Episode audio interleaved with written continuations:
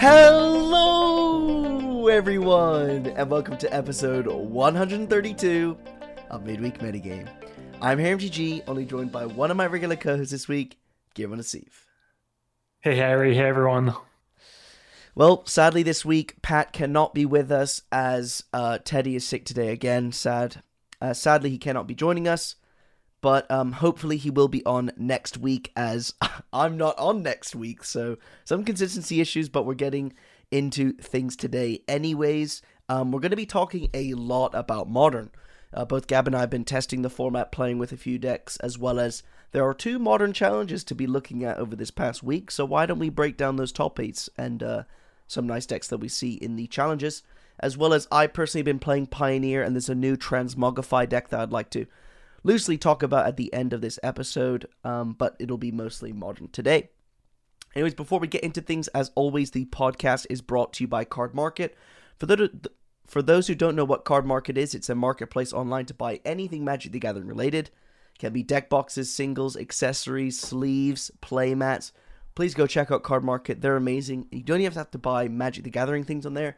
You can do Digimon, Pokemon, uh, Flesh and Blood, Yu-Gi-Oh. You can even sell on there. You don't you don't even have to buy things. We love Cardmarket. They support the cast. They help us come back every week. And if you personally would like to support the podcast, then uh, the best place to do so is at patreon.com slash midweek metagame, where we got a new Patreon this week. Dan, thank you so much for supporting our content. Thank you very much, Dan. Yeah, um, while it may seem that uh, making a podcast is easy, it's really not. It's hard to get get back here every week, but you guys supporting us really helps us do that as well as Cardmarket, so appreciate it. Um, but yeah, honestly, there's not too much else to say. So why don't we hop into some modern things?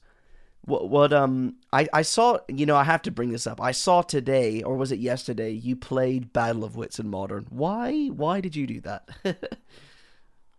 just happened. I was playing Bant yesterday. I just decided I want to play a Bant control deck was Ice Fang and Wall of Omens and Verdict. I felt like these cards would be pretty good in the meta. I think Verdict's kind of sweet, and having these cheap cantrip creatures would be good against Hammer Time, Murktide. I would think also against Living End. Uh, that would be pretty annoying for them, back, backed up with Solitude. And then I guess somehow Battle of Wits came up, and I was like, you know, why not just play four color good stuff with Battle of Wits? There's just so many good cards in Modern, anyways. Mm-hmm. And yeah, I, I play the league of, of Battle of Wits. I'm still in the league, actually. I'm two and two. I went 0-2 against Blue White Hammer Time because I literally never beat that deck. I think it might just be the best deck in Modern. and uh, I beat I beat the two other decks I played against. I, I beat a Yawgmoth's deck and I beat a f- four color Elementals deck. Okay, okay, fair play. Do you think you're gonna get the three two? Is the deck actually good? Mm, it's been tough, you know. The I've really felt the the variance of the 250 card deck. You know, you feel it a tiny bit already when you're playing 80, but I've had a lot of a lot of flood and screws in my league already. Mm. So the deck is clearly kind of, you know, inherently flawed and that uh that hinders you, but it's it's it's decent. It, it can win. Nice. Do, have you had any actual Battle of Wits wins yet? Dude, very first game of the league, I get paired against Yawgmoth. I yeah. was on the play. I had a Dash Ragavan on turn two, which gave me a treasure, and I cast Battle Battle of Wits on four on turn 4 uh-huh. And the sick part is they had to kill the next turn. So, oh, wow. yeah. And then I think I got another Battle of Wits win against uh, against Elementals. Dang. Okay, maybe Battle of Wits is gonna get into the meta. Um, ambitiously. Yeah, no, it's, it's pretty cool. I get to play Bring to Light. I had a you know couple Battle of Wits win, a Valki or two. You know, won me the game. You can even it almost came up where you can Eladamri's Call for Valki in the mid game, and then just play it as a seven drop.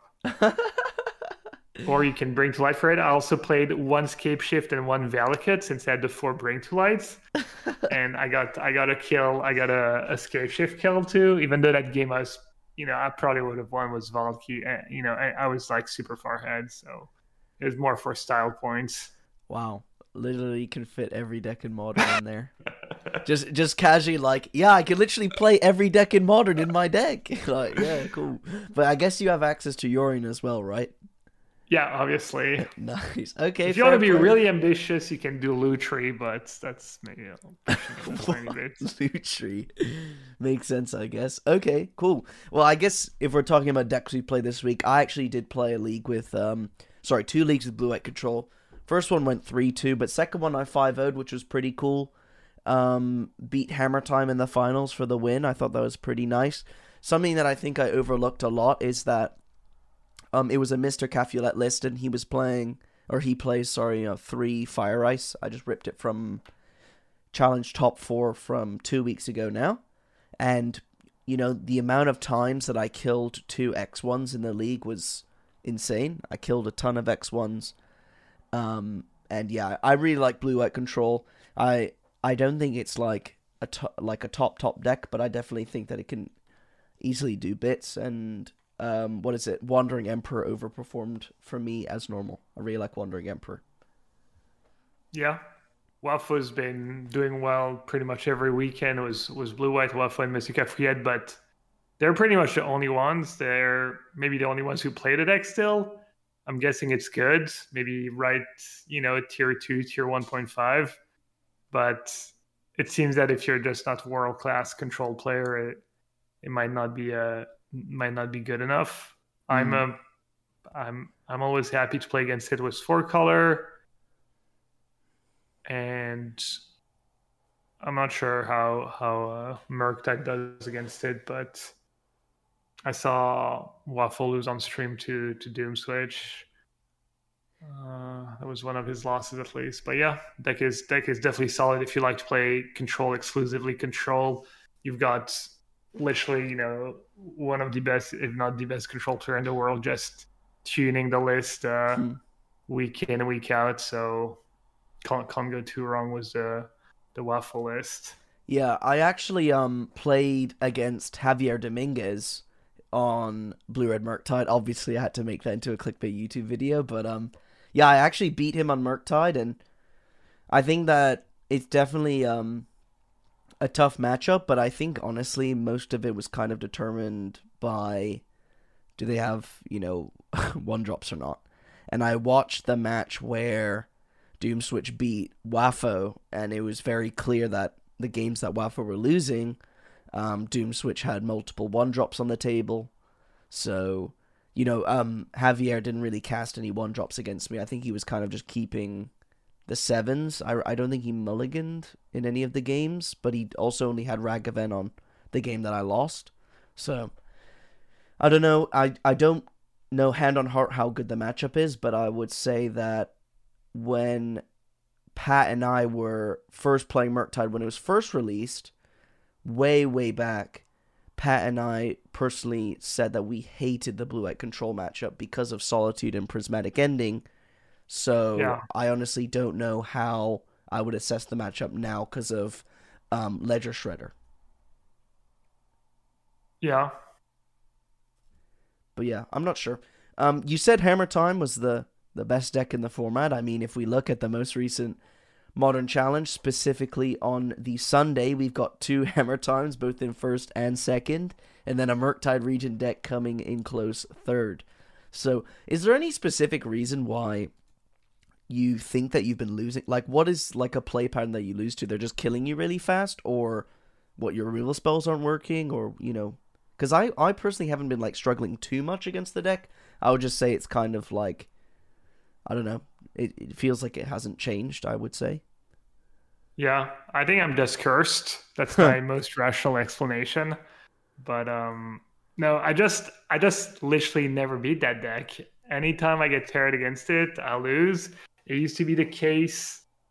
Basically, it started being the case when they started splashing. First, it was the black splash, and I felt like that was pretty strong against me. And now almost everyone plays the blue splash, and that's even better. Spell Pierce just wrecks me every time. Blacksmith skill, that card's been really good against me. Mm. These two one mana spells just make your life really hard uh, everything about the the list is is just so annoying. The deck was already good, and somehow it got almost better. That was that or Lurrus? Lurrus had not had, had become way less relevant towards towards the end, but um, yeah, I don't know. I just never beat that deck, and you've got Happy Sandwich who I think top eight it and won uh, on the weekend. I think they're also trophy leader or second in trophy race. I actually lost against them in the league too. I hmm. think hmm. once in the league, once once uh, they were one of my losses on on on Saturday because I did I did top four. I think my second top eight of the year. I've had kind of the rough year was the challenges because I played them a lot and I um yeah I was going into weekend pretty confident. I've been just spamming Murktide five or six leagues. Uh, I think my worst record in league was four one. Maybe not. Maybe I had one one league where I went two free where everything went horrendously poorly and but um, yeah, so that was cool. I got a little lucky on breakers. I started off six and zero, oh, and I lost the last two. I lost to Monogreen Tron, and I lost to Blue White Hammer Time, I think. And then in top eight, in the top four, I lost to Demonic Tutors, who was playing uh, the usual Yawgmoth, you know. And he, uh, yeah, he beat me. I, I think I messed up game three. I think I could have maybe won game three. I kind of missed a a line with Lightning Bolt and Fury to kind of wipe his board. Mm. And yeah, the the deck the deck was good. It's weird though because I think is really good, but if you look at individual matchups, I don't feel like the Hammer Time matchup is great. I don't feel like the Living End matchup is great. I don't feel like you know four color Omnath is necessarily great. So if you look at you know head to head against the top decks, it's not like oh it has like some really good matchups there and out. But I guess deck's just super solid. You know, it's super fun to play too. Just got kind of game against everyone. There's a ton of these decisions. The the cards are pretty fun. You know, I mean, it might not be fun for your opponent to lose to turn one Ragavan, but it, it is it is uh it is a fun deck to play. Yeah. Yeah, I, I personally have really liked Murktide. I've just um I'm so so used to it now. How, however many months it's been at the top, but one thing that um you know I think is to me is that I'm very solid on now is that Ledger Shredder is easily the best one of the best cards in the in the deck now. Oh, and I see that your list here you've gone down to two Murktides as well. I guess kind of because we've really been tuning Murktide on the podcast. Are you happy with your distribution of creatures. I also see a, an unlicensed hearse in the main. Are these all decisions that you're still happy with? Not 100%. I was super high on on Shredder going into the weekend, and I'm still really high on it. I think the card's really good, but I think maybe you should play more Murktides. I think right now it play 15 creatures. I would play the, the 8 1 drops, 4 Merc, 4 um, Ledger Shredder, and I would play 3 Murktides because Shredder makes Murktide better in some ways. You know, you get to to fuel your graveyard some more, and if they use their removal on on Shredder, maybe it's harder to kill Murktide. So I like that part. The one hearse was just basically I didn't want anything else. I didn't want the four lightning bolts. I didn't want the second spell pierce. I didn't want the third archmage charm. So I just played one of my sideboard cards in my main deck since the card is good in the mirror and the card's good against Living End, which Living End is almost impossible at game one. It's funny because I don't remember playing from the Living End side having such an easy time beating Murktide in game one. But yeah, that matchup's just felt so, so bad. Mm. I am kind of light on the counters, I guess. I only have the two charms and the one pierce. I saw Canister. I like the list he played on. Uh, I think the list he played on Sunday had free shredders, free regents, two spell pierce in the main, and I thought that was a good mix.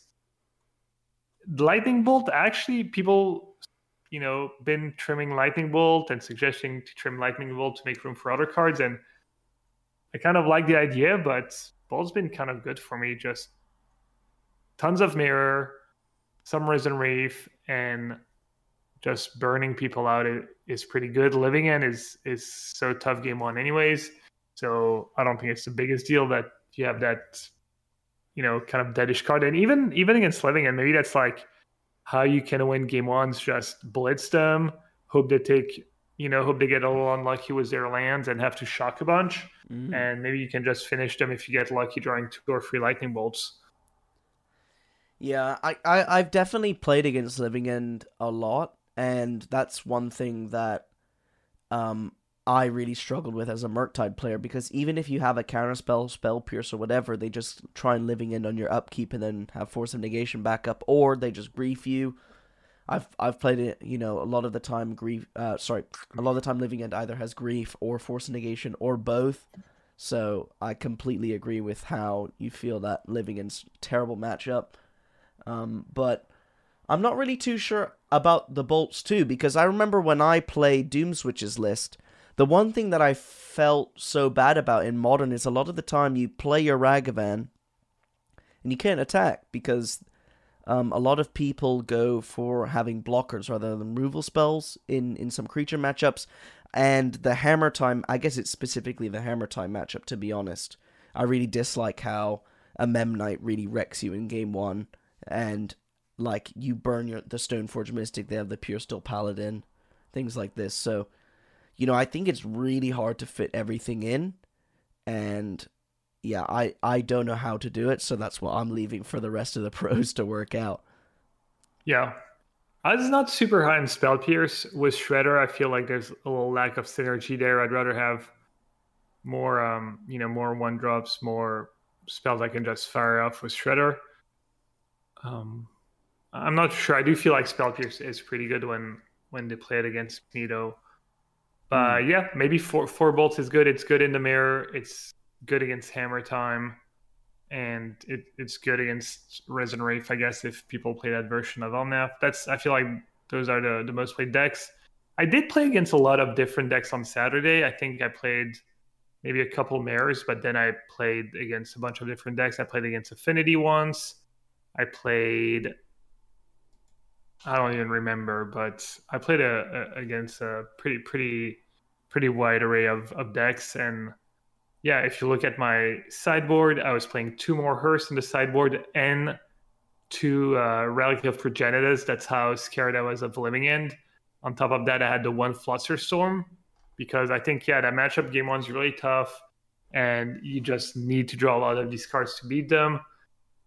I think in hindsight, maybe you want the second Fluster Storm, You want to be a bit more, you know, a little more well-rounded, not just be all in on artifact hates. But I do like artifact hates because you can just play them and not have to worry about griefs and force of negation later in the games. But a, a good mix, I think, is nice. You do need it's tough because you do need a lot of cards against them. You do, you need kind of critical mass of hate cards because of grief and force of negation but at the same time, these cards are not super useful in a ton of matchups. Like Hearse is is really good in the mirror, but Relic of Progenitus, you don't really bring it against anyone. I think it's decent against Yawgmoth actually, but it's not like amazing. Flusterstorm is okayish in the mirror, but I don't even always bring it in. So it's pretty pretty narrow sideboard cards. Mm. Um, you, you, talk about affinity did you play specifically against So's Six that came tenth in the challenge? Yeah, I did actually. They're they're actually one of my subs too on, Twitch, uh, and we played, and I beat them. with my you know people were talking about Affinity and was showing up a lot, and I actually played a Hurkyl's Recall in my sideboard. I decided to cut the the second Fury out in my sideboard that I had mostly for Hammer Time, and, you know, I figured Hurkyl's Recall might help me against Hammer Time, so it was an okay swap. And yeah, I just wanted to have that that that out against Affinity, which seemed like a toughish matchup. And what I like about a card like Recall in this deck is you see so many cards with Murktide. You know, the games are going to go, you know, you're going to see maybe at least 15, 20 cards. Mm. So when you have these super powerful silver bullets for a specific matchup, it's not quite you know having an Eldrazi against mill, you know, where they're just gonna mill you at some point and it's gonna be awesome. Yeah. But you do have that effect of you see a lot of your deck, so these cards go go up in value. Um, unfortunately, there's not too many cards like that that you can play in your side where, you know, Hurkyl's Recall or I guess Shatterstorm if you want. Blood Moon is a bit, you know, the same. That's why I only play one. You could you could play a second one. It, it has won me a decent decent amount of games. Maybe it's a mistake to only have one, but same thing. You see so many cards that you know just having the one might be okay.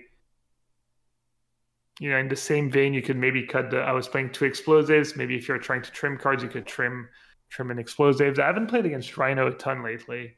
I don't know if, if you ran into Rhino, but I ran into Rhino zero times in my last what what's it six leagues, five six leagues plus 10, 15 matches in, in challenges. That's 40, 45 matches almost, and not Rhino a single time. So for those of you wondering what the meta is like, a ton of living end, a ton of hammer time, a ton of mirror.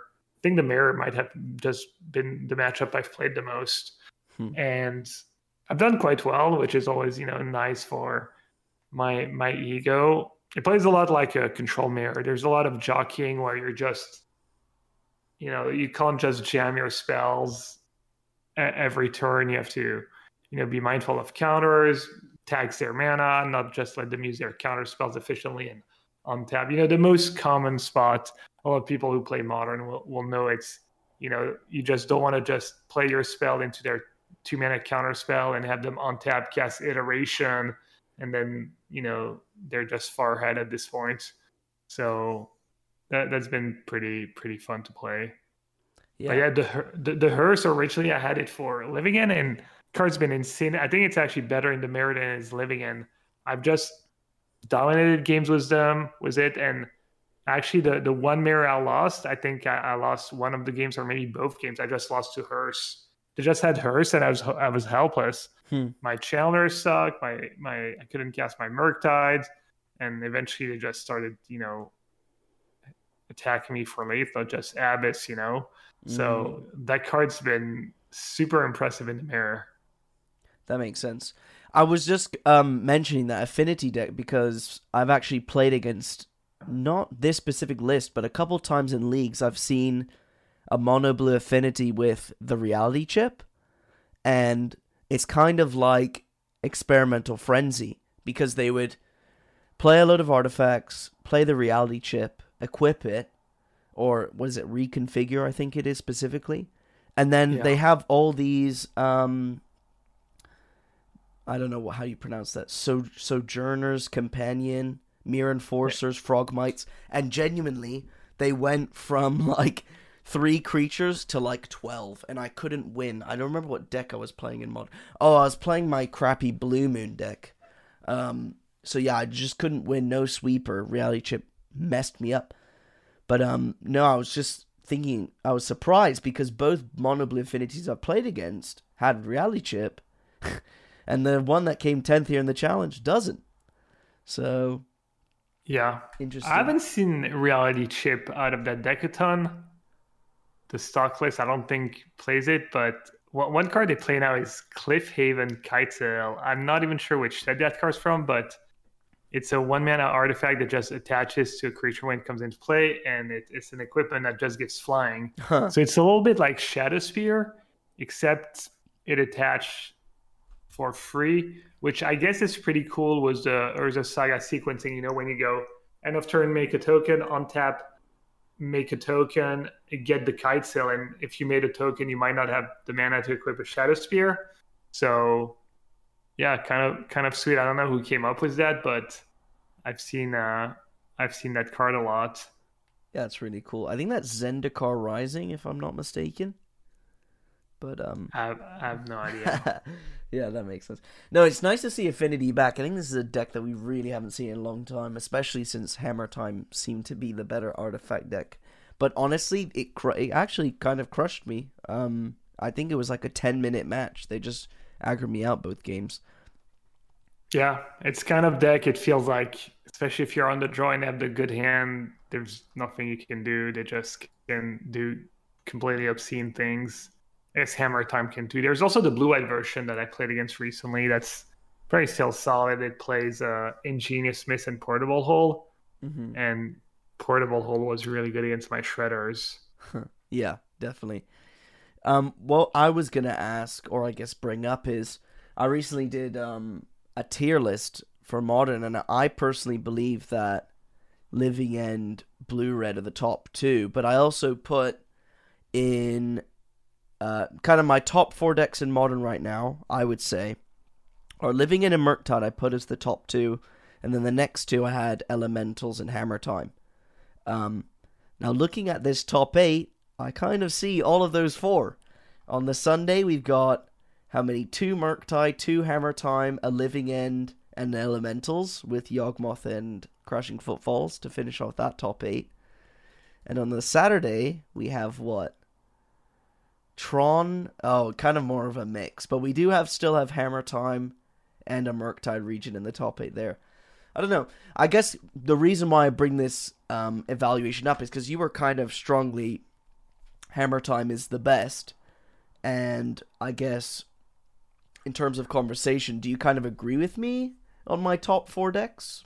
Yeah, I do actually. I I would have the same four decks at the top. I'm not sure exactly in which order. Right now, if I had to guess, I would say Blue White Hammer Time number one. Damn, it's tough. And then I feel like it's. I mean, I feel like it's almost a four way tie, honestly. Yeah. I put these these four decks are just so good. Yeah, I think I think I put it as Living End Living End Murktide is the best, then Hammer Time, and then Elementals. But I honestly, I think you could make an argument for either of these four decks to be the best in the format. And I guess kind of what I would was thinking of is um, there isn't really one way to beat all of them, and that's what I really like because this format is really healthy. I mean, looking at both of these top eights, okay, we have repeating decks, but to be honest, I think this is kind of where you want modern to be. You can play any of these four decks and you can easily win a challenge. I'm I'm super happy with it. Yeah, and I might be biased because I've played a lot of Living End, Murktide, and Omnath, so I know firsthand how good these decks are. It's possible that you know if I played a bunch of Rhinos or play a lot was you know Yawgmoth and got comfortable with these decks, I would feel the same way about them. Mm-hmm. I guess uh, one thing in my tier list that I was confused, not confused by, Yawgmoth is obviously decent in the format. I put Yawgmoth at tier 1.5 because what I've heard is that Yawgmoth has a really good blue red Murktide matchup. So my argument was, oh, if if Yawgmoth is good against Murktide, which is one of the best decks in the format, then it must be somewhat decent in the format. Um, and I guess from someone who just top eighted the Modern Challenge with Murktide, you lost to Yawgmoth. You know, do you have an evaluation on that matchup specifically? Yeah, I think this matchup might actually be decent for Murktide. I think I Ooh. wouldn't be too unhappy to play it. I think the Graveyard Hate is actually pretty good against them. Okay. I think Hearse and Relic is are good. I'm not 100% sure because it was kind of cool. So I played against Demonic Tutors and the next day I went to watch the VOD from his his point of view. And during sideboarding, people were, you know, asking him if he should bring in Force of Vigor for my hearse and my relics, and he's like, I don't care, you know, I only care about card like Pithing Needle, which I think is is right. But I, I agree that he probably shouldn't bring in Force of Vigor. But at the same time, I think that their deck just doesn't do as much anymore. If you have a hearse going and every time one of their creature dies, you can get it. Mm. It's not like they can do anything. Uh, you know, th- it's hard for them to have enough resources to to just be okay losing their creatures, uh, their how it's called, you know, persist creatures every time they die. And you know, even a card like Ragavan, if you're on the play and you go turn one Ragavan, they go turn to turn one Young Wolf, you go turn two Hearse, attack it's not you know it's not that bad anymore. Actually, was I was happy. I lost the match, but I did win game two. Was uh, Ragavan? You know, typically people board out their Ragavans in this matchup, and I I do too sometimes. But I actually felt like on the play, I'm I'm willing to gamble with all the the graveyard hit I was bringing in since I was bringing all the hearse and all the relics. I felt like, you know, if, if I went Ragavan and he went Wolf and I had a, a relic or a hearse, it was it was fine. It was an okay trade for me.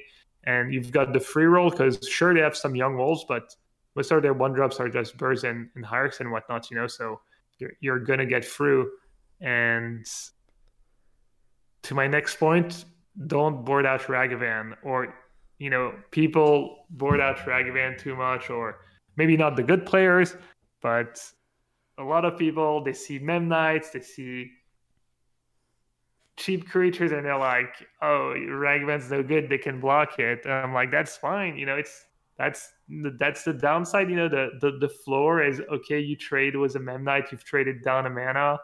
Uh, you know, the the ceiling is Ragavan just wins you the game, and I think it's worth it. I like it against Sentinel. I like cheap creatures if I play against a Sentinel deck, I hate boarding out any of my cheap creatures, even if they're not spectacular, because it lets you play in the early turns of the game. And um, you know, the the one matchup where I do board out Ragavan almost no matter what is Amulet Titan, because it is it is miserable. You know, you want to board out your bolts anyways, and Grazer against Ragavan, that one feels you know super bad. On top of that, they have really bad hits because they have half lands and then most of their cards are just useless. So that's a, a matchup where Ragavan really sucks. But yeah, don't board out Ragavan against Affinity because they have Memnite. Don't board out don't board out Ragavan against you know Hammer Time. And even, you know, on the play, I think it's okay to have Ragavan against Yawgmoth actually. Okay. That's surprising. I actually do I do board out I don't I need to go back and check to be honest, but I feel like I do board out some Ragavan against Memnites to be fair, so you caught me red handed. Yeah. Well, you know, it's kind of my hot take. I, I might be wrong, but I feel I feel somewhat strongly about it and Yeah. I feel like in general people get a little skittish and board out Ragavan too much. From from what I see in chat, you know, maybe maybe people who actually play the deck don't or maybe I'm wrong, but a, a lot of time it's something pretty pretty common that I see uh, people talk about. Yeah. So I, I actually don't follow Demonic Tutors, but I know he's a very, very good player. Is he like main kind of maining um Yawgmoth? Is that his go to deck? Yeah, definitely his go to deck. I'm not gonna lie, I'm I'm not an avid uh, tutors viewer. I don't watch a ton of Magic stream in general, but I think he plays challenges. You know, he plays the other formats sometimes but yeah, that's what he's known for, I guess, or that's his his pet deck and the deck probably the deck he's had the best results was. Okay, yeah, that makes sense. No, I'm just curious because I really d- didn't know how to evaluate Yawgmoth, so I I honestly just guessed, but um, that makes a lot of sense. I guess for me, the way I always lose to Yawgmoth because I've played against it a couple times. It's not even to the Yawgmoth, just to Grist the Hunger Tide. A lot of decks that I play that just grist the Hunger Tide does so much work. Yeah. It is. It it I've tried playing grists in a few other decks and it was not very impressive. You know, technically you can Collected Company into grist, hmm. but I don't know what how else you you know you round out the deck. But in that deck, they have a ton of one mana creatures. They have the the persist creatures. It's literally the the close to the perfect deck for Grist. You know, they, they can tutor for it was uh, Eldritch Evolution. You can just sack, you know, your one wolf, young wolf to get a, a, thingy or your useless mana bird. It's you can tutor it for it. It, it deals with Murktide. It deals with creatures. It pressures people. It can take over. It's so so good in that deck. Yeah. Yeah, makes a lot of sense. I was um also evaluating four color Omnath, obviously, because that is a somewhat playable deck in the format. But honestly, I feel like I've gone down on four color Omnath. I just um, I I I don't know why, but I I've been seeing less of it. I also don't. Re- I'm not really incentivized to play it right now because of its price, to be honest. But yeah.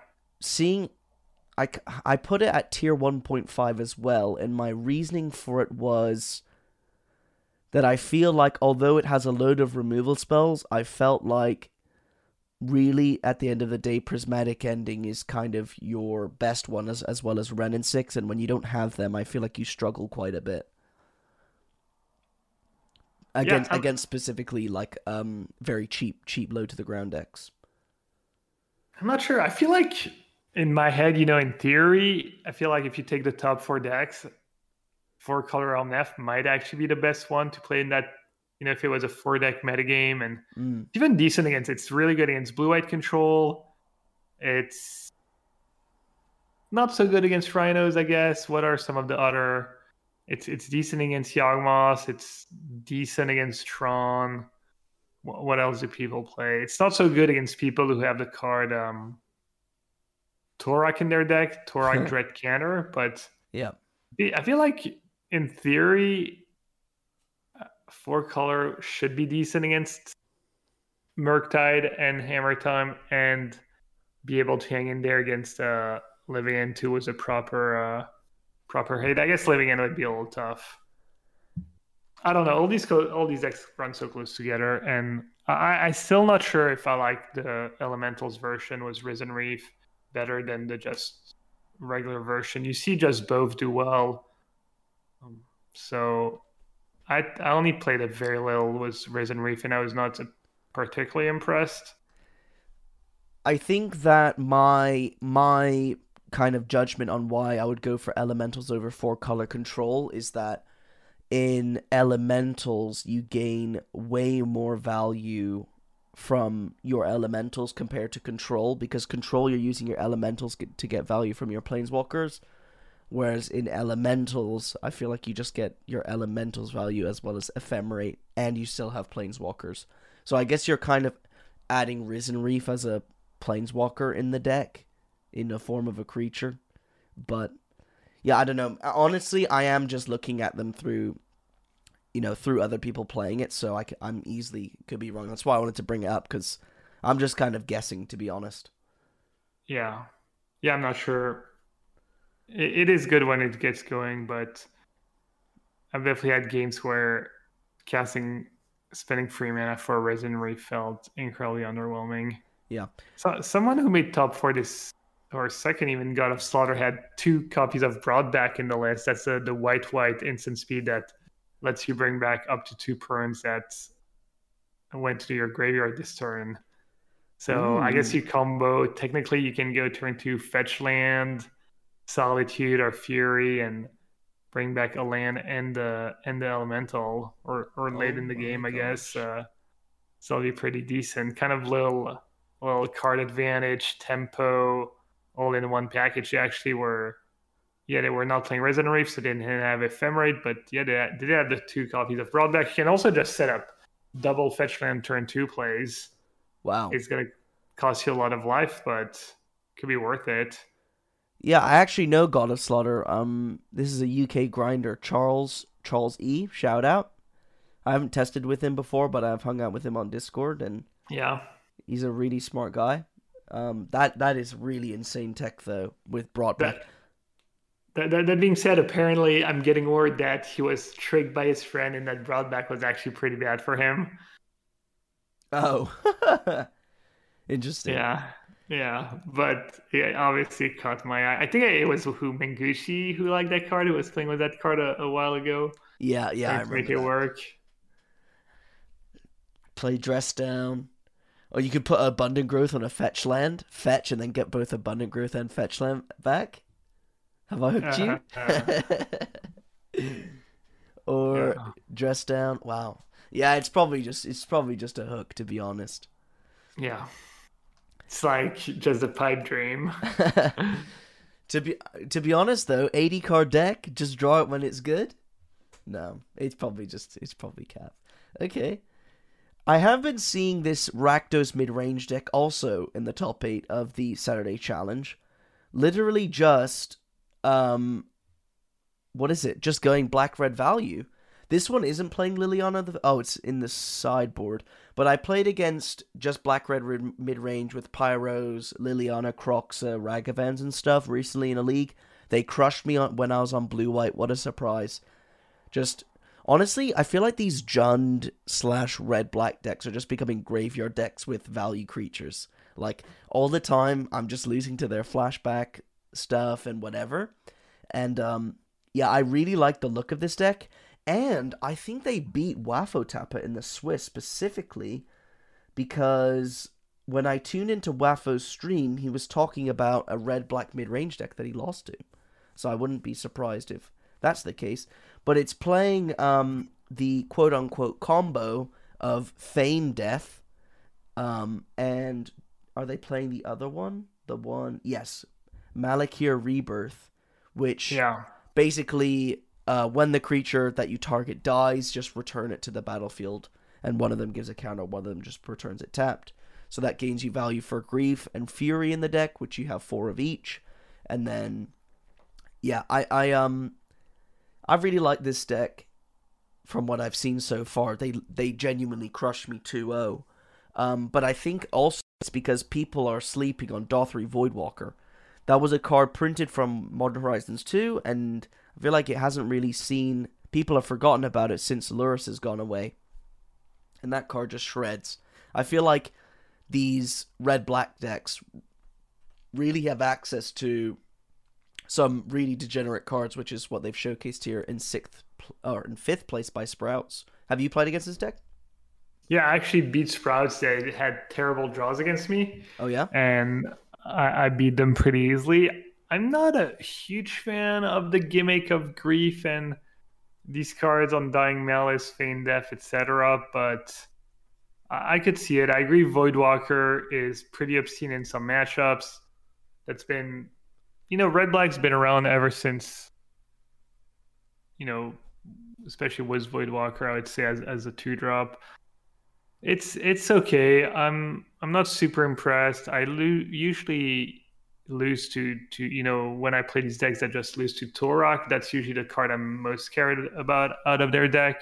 Mm-hmm. But yeah, that list was pretty cool. They were playing the the new the new Fable of the Mirror Breaker that sees plays in pretty much every format except for Modern. Doesn't see a ton of play in, in, Modern. Mm-hmm. They're playing um you know Seasoned Pyro and that card, two copies and free copies. They're playing Ragavan. I guess Ragavan can be pretty cool with the Undying Malice type of cards. You know, you just play it on turn one, you attack into their blocker, and you know into a Memnite, a Sentinel, whatnot, a Young Wolf, and you can save your Ragavan. Maybe that comes up. These cards also, in theory, can combo with Voidwalker, where you just go, you know, you you have Voidwalker on tap, you play the you play the card on it, and then you sack it to play the spell. You got a Voidwalker, and it comes back. So maybe there's just enough there. I like that there's you know decent amount of redundancy. They're also going for the cheesy wins that free blood moons in the main deck. It's hard. They just did nothing against me, so I was not very impressed. But maybe these maybe that deck has legs. Maybe there's a, a sweet sweet mix. You know, you you can find between the the season powers. Uh, the, I mean, all these cards are really powerful. It does Yeah. look like it, it could be good. Yeah, definitely. I think I think that to be honest, well, I'm I'm definitely a, a deck hyper. I love to hype up decks. But yeah, no, I completely agree with everything that you said. Fable of the Mirror Breaker though is a card that I've been seeing a lot because that card is essentially a staple in Pioneer. So I I, I really like the uh, the card, and to be honest, it basically does what you want in Season Pyromancer. Plus, you get something that can copy things. So. How does Dauthi Voidwalker work if you copy it? It says if a card would be put into an opponent's graveyard from anywhere, instead exile it with a void count. Oh wow! So if you copy Dauthi Voidwalker, hmm you can cast. Oh, that's pretty Yeah. sick. Okay, fair Yeah. play. Okay. Yeah, was- no, the the deck looks like it it could be good. Maybe there's something to it. Maybe it's a you know new iteration of the the OG, just kind of value red black, and that that one just yeah, I, I don't know. It- Yeah. You do get, I'm sure you do get these weird hands that all these weird spells without the grief, and Mm, your hand looks just so trashy. So there's probably a lot of variance, but maybe it was Fable and Season Pyro. You can kind of mitigate that a bit. But if that's your plan to just, you know, mitigate your bad draws with Season Pyro and Fable Mirror, that's not super appealing either. yeah, yeah, that makes a lot of sense. The only thing last that I want to say about this uh, red black deck is Chalice of the Void in the sideboard. Um, this kind of goes back to my blue white control deck. I played two Chalice in the sideboard, obviously copying Mr. Capulet, but I realized against um, Hammer Time, my Hammer Time on the I was on the draw. My opponent went turn one Sentinel, turn two Sentinel, and I had Chalice of the Void, and I had uh, what it I had the op- I had a couple options.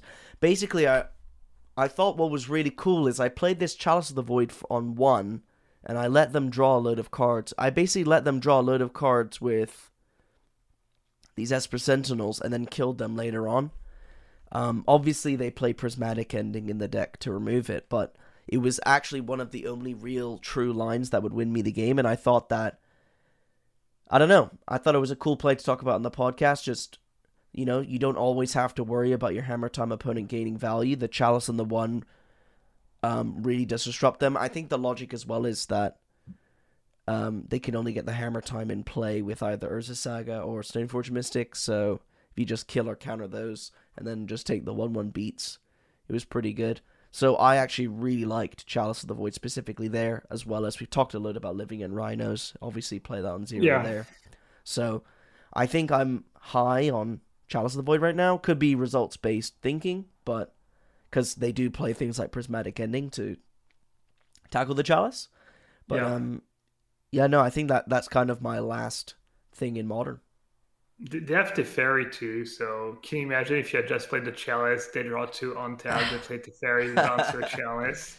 That's Yeah, yeah. I actually saw saw Wafo, and he didn't bring in the Chalice stand against Murktides, which I thought was surprising. I mean, I guess now with Shredder, it's a little worse than it used to be, Yeah, but I feel like cards should be good. The games go so long, and you have so many one mana spells. So I wonder if he he does the same against Hammer Time. Maybe he just brings them in on the play, or maybe just doesn't. Maybe they're just there for Cascade cards.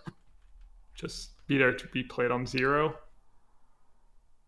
yeah, I'm I'm not too sure. I Wafo has definitely had some very interesting takes. People always tell me his sideboarding strats in the chat, and they do end up making sense. Like he takes out four counterspell against Hammer Time, for example, which is something that I was Hmm. surprised by, but I did it and I won. Uh, so I thought that was pretty good.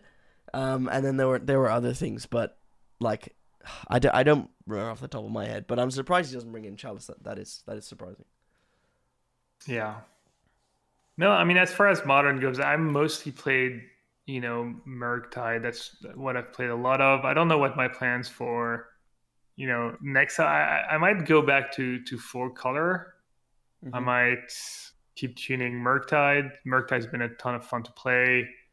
I, you know, just keep keep trying to figure out the perfect mix of of Murktides and Shredders and whatnot, and uh, keep keep tuning the sideboard. Keep getting more more familiar with the matchups too. I I did, you know, I I, I did make a bunch of mistakes over the weekend, so no, we'll, we'll see.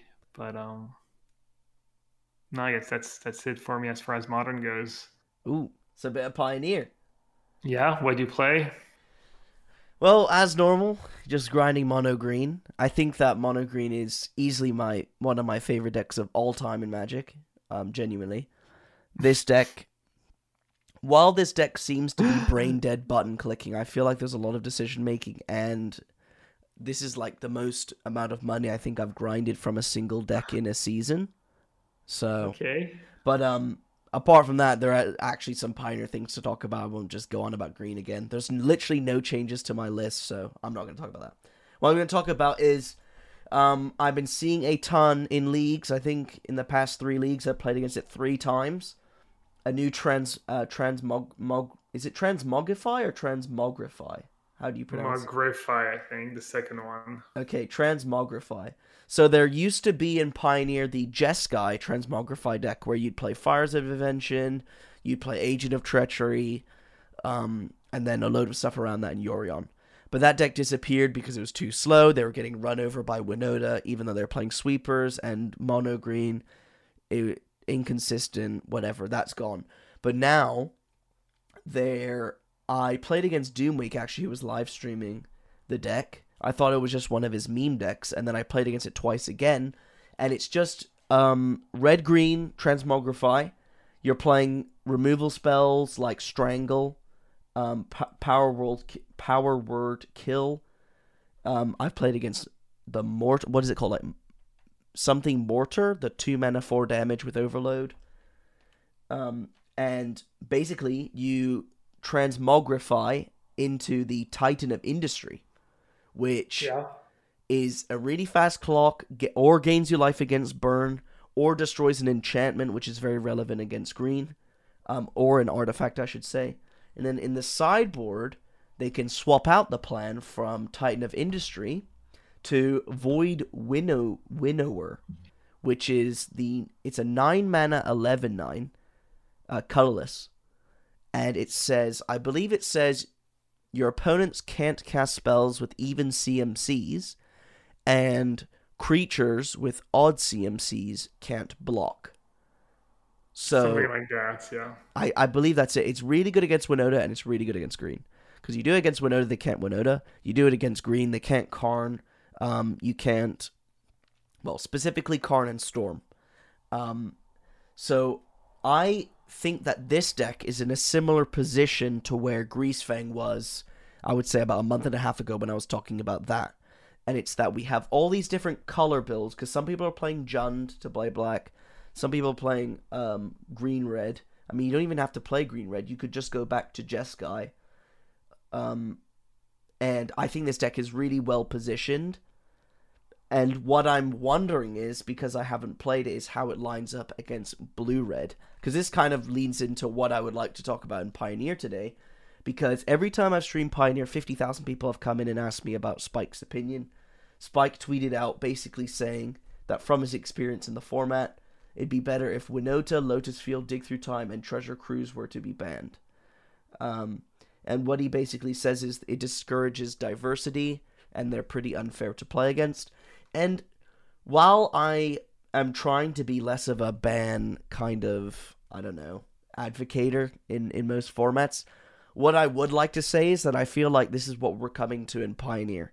I think that a few weeks ago when I was talking about Pioneer, it was great. We had Nykthos, we had Blue Red, um, we had Red Black Sack, we had Jund Sack, we had Red Black Mid Range, we had Mono Red Aggro Winota. Whereas now, I don't even think Winota is that good anymore. Winota has gone from a really good deck to honestly, I feel like more like an RNG kind of deck because of how much removal is in the format. And I feel like honestly, like two two out of five decks in a league will be playing Treasure Cruise, and then one of the other ones will be playing Dig Through Time. I think that what's happening now is the format is really streamlining to become extremely degenerate, and the way that all these decks are getting better is just by focusing on all essentially the cards that are banned in modern. Um, and that's where things are going. And I won't really comment on the ban talk because I don't really care about cheering for bans. But what I would say is that I think that while I was saying mono green was the best deck, um, whenever we last talked about it on the podcast, I think now leaning towards the best deck is most likely um, is it Control or is it Phoenix? I think that they've really streamlined their lists. Galvanic Iteration plus um, the Temporal Mystery, I think it's called, the one with Delve. Trespass, I think. Yeah, Temporal Trespass, yeah. Um, I think that because the blue red decks are becoming so good, all the playable decks in the format of Pioneer really depend on how well you play against removal spells. And I think um, that's specifically why I'm not really a fan of Winota as much now because obviously it's really hard to trigger Winota if you have no humans on uh, sorry non-humans on the table to attack with. Um, what I do like though is that if blue red is becoming the best deck, then you have Rakdos mid range most likely getting really good because Fatal Push is really good against Thing in the Ice. Um, so maybe there's going to be some sort of balance here where it's blue red Rakdos and decks that beat Rakdos, but I honestly would say that the Pioneer format is getting quite repetitive right now um, than what it used to be. Like I haven't seen Grease Greasefang since I genuinely last talked about it on the podcast, and I play Pioneer more than Modern. So that would I think kind of summarizes my thoughts on Pioneer. But you should be worried about Pioneer, right? Aren't the isn't the PT kind? Uh, I guess it's too far away, but when when do you think you're going to be picking up Pioneer, Gab? It's not for a while. I don't know. Right now, I feel like as late as possible. I'm not a fan, and it sounds like Pioneer is not great right now. The only only thing that makes me happy about Pioneer is I just see Claudio H win with five color Niv still somehow, despite all these other decks you talk about. But yeah, I had a few questions. A, I was wondering if all these blue red lists do they all play Ledger Shredder now, or just some of them play Shredder, none of them? So I think when Shredder came out, everyone was trying to play it, but now the only time I see Shredder out of a blue red deck is um, from specifically like blue red prowess, where they play Sprite Dragon, mm. Soulscar Mage, Monastery Swiftspear, Treasure Cruise, and then Shredder to fill the graveyard. I don't. Yeah. I haven't seen a Shredder cast in a long time. I think that thing in the ice is just so good in the format right now. Everyone's just focusing on that. Yeah, and as far as Transmogrify goes, I'm actually not surprised when you were talking about the deck. I thought that's where you were going because I've played the deck in Pioneer Light, you know, Explore on Arena, and I got the list from someone, and they had Titan instead of Agent as well in their Lukka Transmogrify deck, and I was, you know, a little skeptical, but I gave it a try, and literally the first four matches I played, Titan was just amazing, just much better than Agent would have been. Multiple times, just winning me the game in spots where Agent wouldn't have, you know, against aggro, against red like art, you know, anvil deck, killing artifacts, life gain, everything about it was awesome. It is worse, I think, if you're playing some kind of pseudo mirrors and they have Agent in the main deck. You actually do have Agent in the sideboard. I'm not sure if Doomwake had Oh, I guess you said you had Void Winnower in the sideboard, so that's kind of the alternative. But yeah, I- am not surprised. Just super powerful cards. Just takes over the board, gets gets you an extra token if you want to keep going the turn after that. And I know Spike was even playing as one of his reanimator targets because you need a non-legendary creature for persist. Mm. And after Archon of Cruelty, there's not a ton of choices. I think maybe Serra's Emissary is still a bit better. Just solo wins in a bunch of matchups. But mm-hmm. Titan of Industry is just definitely a really cool card, really cool top end card, and nice Transmogrify target, nice Reanimator target. Um, but yeah, as far as Pioneer goes, I have not really played the format much or watched any Pioneer recently, so I guess I'll just just take your word for it. I just had these few questions and yeah. No, makes sense. I think that that uh, that's it really, to be honest. Do you want to wrap things up? Yeah, I um you know, I just want to shout out real quick uh, Jabberwocky, who won both standard challenges on Magic Online. Super impressive. Was wow. his uh, PT deck? Was the deck he played to uh, you know, he got enough wins with it to qualify for Worlds, and Jan Merkel won the tournament with it. It was Jeskai Hinata. I played the deck on the ladder. I was impressed, and I actually played um, these metagame challenges on Arena. The way they work is you buy in and you play until you lose once. So it's like you lose once, you're done, and you can go up to seven wins. And if you get seven wins, you get pretty decent prizes and stuff. So I gave it a couple try with that deck. I lost round one both times, some aggressive decks. And then I played a third one was Grixis, and I got a couple of wins, but yeah, didn't make it very far. I also played my first arena quote unquote league. They're called events, I think, and they're the same concept as leagues on Magic Online. You just play five matches no matter what, and you get prizes for your results. Obviously, it's arena economy, so you can't really make a profit, but you can just farm prizes to not have to spend money when a new set comes out. Mm. So they're pretty cool. I, I don't they they were kind of popular. I, I queued really fast every time I found an opening really fast. So I haven't got them into them yet because I was also playing a bit on the ladder, trying to get to mythic. But yeah, it would be actually cool if somehow you could combine these events for prizes and the ladder and not have to because right now you kind of want to play the ladder to qualify for the arena qualifier get at least up 1200 or top 250 or you can just win these play-ins i guess if you don't want to grind the ladder. And then you have these events too but yeah it, it, uh, just a little i thought it was pretty cool and figured i mentioned i also played a tiny bit of explorer but not too too much to report on that front. Hmm. Yeah, that's Yeah. sick. So you're you're not finding it too much to balance all these formats? A bit. I like modern a lot right now, and I want to play some explorer because it's the format for next month's qualifier. The last qualifier was last weekend. It was limited. I didn't even try because I would have had to win one of these play-ins. You know, kind of last chance qualifier for people who didn't finish high on the ladder. And it was a format I'd never played, so I figured, okay, I have to win these last chance, and then I have to do really well in the qualifier. It just seems so unlikely. So I didn't even try, but I'll I'll definitely be in the mix uh, in Explorer next next month. Sick. Okay, cool. Um, so I guess wrapping things up, we should do Yeah. Life on the Line. For those new Alright. listening, don't know what Life on the Line is. Theoretical tournament. Win the event you live, you lose, you die. Gotta bring a deck list from every forum we talked about today. I'll do Modern and Pioneer. You don't have to do Pioneer, Gab, if you don't want to. But in Modern, I will be playing. Hmm. In Modern, I'm going to be playing. I think I'm actually going to be playing Blue White Control. I know it's risky, but I think I'm okay ish with my Hammer Time matchup and okay ish with my Murktide matchup. And I'd rather play a deck that I'm really experienced with than a deck that I think is better than Blue White, but less experienced with. In Pioneer, though, can you guess? Surprisingly, mono green. Same logic in modern. Rather play a deck I'm super experienced with than one I'm not. Um, but what about you, Gab? Yeah, it's tough for modern. I, you know, maybe maybe hammer time, but as you said, experience really matters. So I know it's a hard deck to play.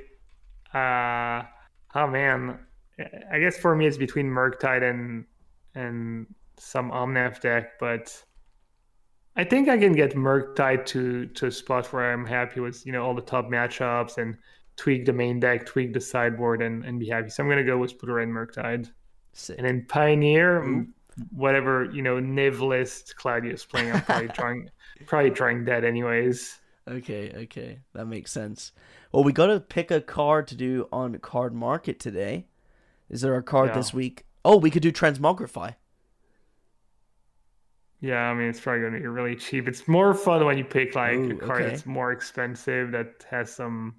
Is Titan of Industry a mythic? It it is actually. I think we could do Titan. Have we ever done Murktide? Uh, I don't know. Uh, probably, All but we can let's do it do let's let's do Titan of Industry. That's a good one. Okay. Uh, okay, I've got a price. Is it actually mythic for for sure? I'm. I would presume so. It has a lot of yeah, text on it. I'm gonna presume so too. And it's from the latest set. P- chat says it's a Hmm. mythic. Yeah, latest set. I've- Okay. Let me think. Okay, I I have a guess. Okay, three, two, one, four.